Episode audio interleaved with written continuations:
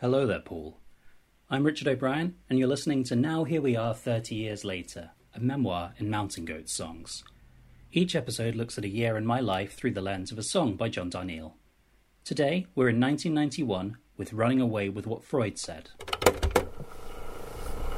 Before I got into the Mountain Goats, my favourite writer was Graham Greene, a Catholic atheist invested in liberation theology whose novels tapped into a deep, inarticulate human vein of hope against the despair engendered by the prospect of eternal damnation. In a passage he liked to quote from Browning, his characters experience the inner conflicts of the honest thief, the tender murderer. Another favourite line, in The Lost Boyhood of Judas, Christ was betrayed, summarizes a broadly empathetic approach to the problem of evil.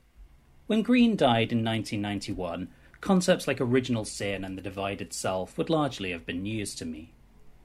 But years later, when I was looking to read about the life of the author behind Brighton Rock and the end of the affair, the final volume of Norman Sherry's epic biography had recently been released. I was keen to understand more about the kind of mind that could construct such vivid portraits of shame, sin, and salvation, but a cursory Google search revealed Sherry's project to be sufficiently contentious that it didn't seem worth the risk of reading its almost 2,500 pages. Critics described the biographer as ludicrously self aggrandizing and focused on all the wrong things, primarily Greene's somewhat squalid sexual history. One passage in particular, recounting Greene's death, was cited as the epitome of perverse over identification. Worms breed, and the handsome man with stunning blue eyes is host to a thousand sliding, lascivious creatures, eating our flesh, turning us gradually into a sort of human jam. My first response when I read that, to be honest, was fair enough. Maybe I'm a goth at heart, but the lusty worms are a trope dating back to at least the early modern period. Were they gratuitous then? Is death less awful now? I suppose I also had a lot of sympathy for the profound psychological unease which must surely arise when a biographer has to confront the mortality of the subject he has spent three decades of his own life pursuing. That said, I still haven't read the book, not even in the three volume hardcover set which my mother, without knowledge of any of this, bought me for my 18th birthday, a fact which I feel pretty Catholic about myself. Sherry was being faulted, I guess, for losing sight of the work in the life, always a pitfall of the literary biography. This project is explicitly not a biography of John Darnielle, and yet the singer's lyrics and especially interview comments have engaged so deeply with the dialectic between personal narrative and fictional storytelling that it's difficult to keep the life out of the frame.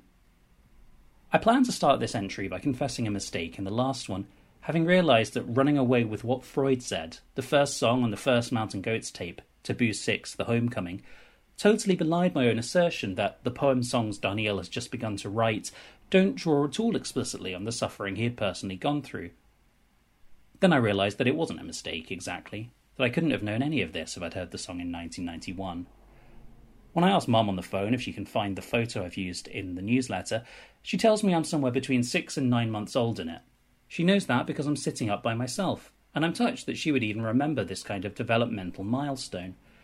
But I don't know if many other people could have known it either. The proliferation of interviews and recorded live comments online in more recent years, since Darnielle's first batch of explicitly autobiographical material appeared in 2004, has made it difficult for me as a younger fan to reconstruct how much information was known about the singer's background in the early years. Liner notes from the 1998 reissue of Zopilote Machine do, however, suggest a long held frustration with biographically oriented, post romantic descriptions of what songwriters do these songs are all pages ripped from my diary, which drips blood. I have been alive for over 2,000 years. I was born in at least seven different countries. None of these songs were written. They are all spontaneous eruptions of directly experienced personal pain, deeply felt and wholly unvanquishable. Each time I sing any one of them, I further aggravate a wound which will never heal. It's nonetheless the case that this song, and thus John's whole recording career, opens with a person in Portland who isn't quite themselves. As Alex Russell puts it, in a song by song project far more comprehensive than this can hope to be, you've got all the pieces there to construct hundreds of songs that followed.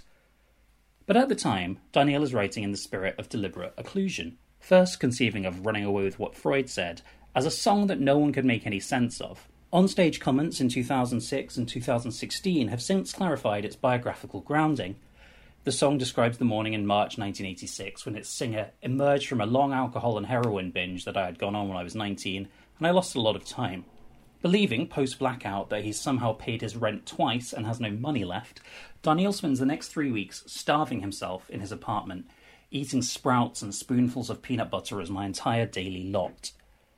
When he's finally able to psych himself up to go outside, having first combed my hair and put on my hat and my sunglasses without which I did not leave the house, later referenced in Unicorn Tolerance, it wasn't cold anymore, as it had been. Spring had come to Portland. The planters on the corners were full of flowers, and they saved my life.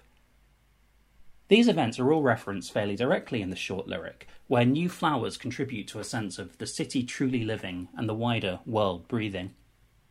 Woke Up New, 15 years later, paints a similar scene, as the world, in its cold way, starts coming alive for a figure stepping outside for the first time the morning after a breakup. Things are different, whether because your partner has left or because you no longer recognize your own body. Whose bones are these? is Darnielle's response to the mysterious click he had in his hip for two years after whatever happened in the long blackout. And never have I felt more like Norman Sherry than when Googling John Daniel hip click to confirm my understanding of this information. Things are better, too. In response to a more welcome natural flourishing than the kind he feared last week in going to Alaska, the singer feels ready for a new, more viable future to arrive. But before the situation leading up to this kind of catharsis has been fully left behind, that knowledge might at first be cold comfort. Maybe the need for this kind of distance plays into the fact that when Darnielle started making music, he fought long and hard against the idea of anything I wrote being confessional, because what in this world is worse than a confessional singer songwriter with an acoustic guitar? Even without the ethical complexities of navigating your own trauma in art, this seems a rational enough position for a somewhat contrarian Southern Californian teenager to adopt in the late 80s. Alone, aged 22, in his Norwalk apartment, he pulls a pluralized band name from bluesman Screaming Jay Hawkins' raucously theatrical Yellow Coat precisely to avoid the assumption that I'm trying to introduce you to John Darnielle, to make sure people will know I am telling stories. In later years, the singer has started to see things differently. You can't tell a story without putting yourself in it somehow. There's no way, right? Any story you tell comes out of you. You can't bleed somebody else's blood type. I won't say that that sounds exactly like what Freud said, but it's probably a good enough summary of the kind of statement the younger singer might have found reductive not only in the world of music, but in pop psychology. The song title comes from a phrase John heard on a TV talk show by Dr. David Viscott, a Frasier style call in shrink who offered glib solutions to complex problems. Its implication, once taken deliberately out of context, might be you can go anywhere you like with any of the many things Freud said, but that this kind of psychoanalytic digging beneath can take you away from an experience actually in front of you, or from the images an artist has chosen to make present the flowers, the buses, the fresh blood pumping in your veins. I watch a couple of Viscott's videos on YouTube. He's less skeevy than Dr. Oz, but seems to be peddling the same brand of snake oil. He concludes one phone session, which must have been recorded in 1992, by telling a suicidal caller to cheer himself up by watching Aladdin in theatres. His own life seems to have fallen into shambles soon after. The doctor died in unclear circumstances in 1997, drained of money and prestige, bereft of all his guru's trappings, like one of the washed up wrestlers or film stars in whose stories Darnielle now specializes. You got to wonder what Freud would have to say about that. At the end of every episode, I pull together a few thoughts that I couldn't find room for in the main piece, in small shards of shrapnel. Running away with what Freud said, in the line, Whose bones are these? God knows, sees the first appearance in a Mountain Goats lyric by God, one of Darnielle's many prominent recurring characters. It's worth reading Dr. David Viscott's LA Times obituary in full for the description of scenes from a marriage which sound like they would easily fit into a verse of Oceanographer's Choice. And we don't know which of Freud's writings the doctor was referencing, but let's imagine for a second it was the interpretation of dreams. On the Twitter link that's in the newsletter, you can find a rare insight into one of John Darnielle's, in which the dream protagonist, who mainly observes, gets stuck in an air duct in extremis at risk of starving to death and crawls out to try to teach President Trump's children empathy by stressing that fear is a universal human emotion. I'm no Dr. David Viscott, but it feels like there's a lot packed into that closing phrase. There's a blurring between the character Berger and myself. If I'm in the dream, I'm him. This episode was written and produced by me, Richard O'Brien. Most of the songs featured in this week's entry can be found on the Spotify playlist at the bottom of the newsletter. You can no longer easily buy Taboo 6 The Homecoming, on which Running Away with What Freud Said features. I've linked within the post to a YouTube upload of the song itself. The full album is on YouTube too, but since no money goes to the band or the original label, Shrimper Records, you might like either to buy newer work or to donate to a charity John has previously supported, Next Door Solutions.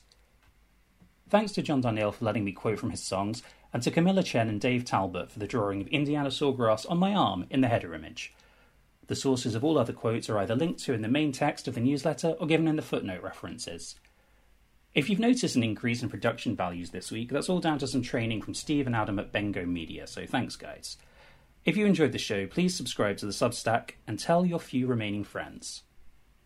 This week, Richard is getting into 7 Minute Eggs.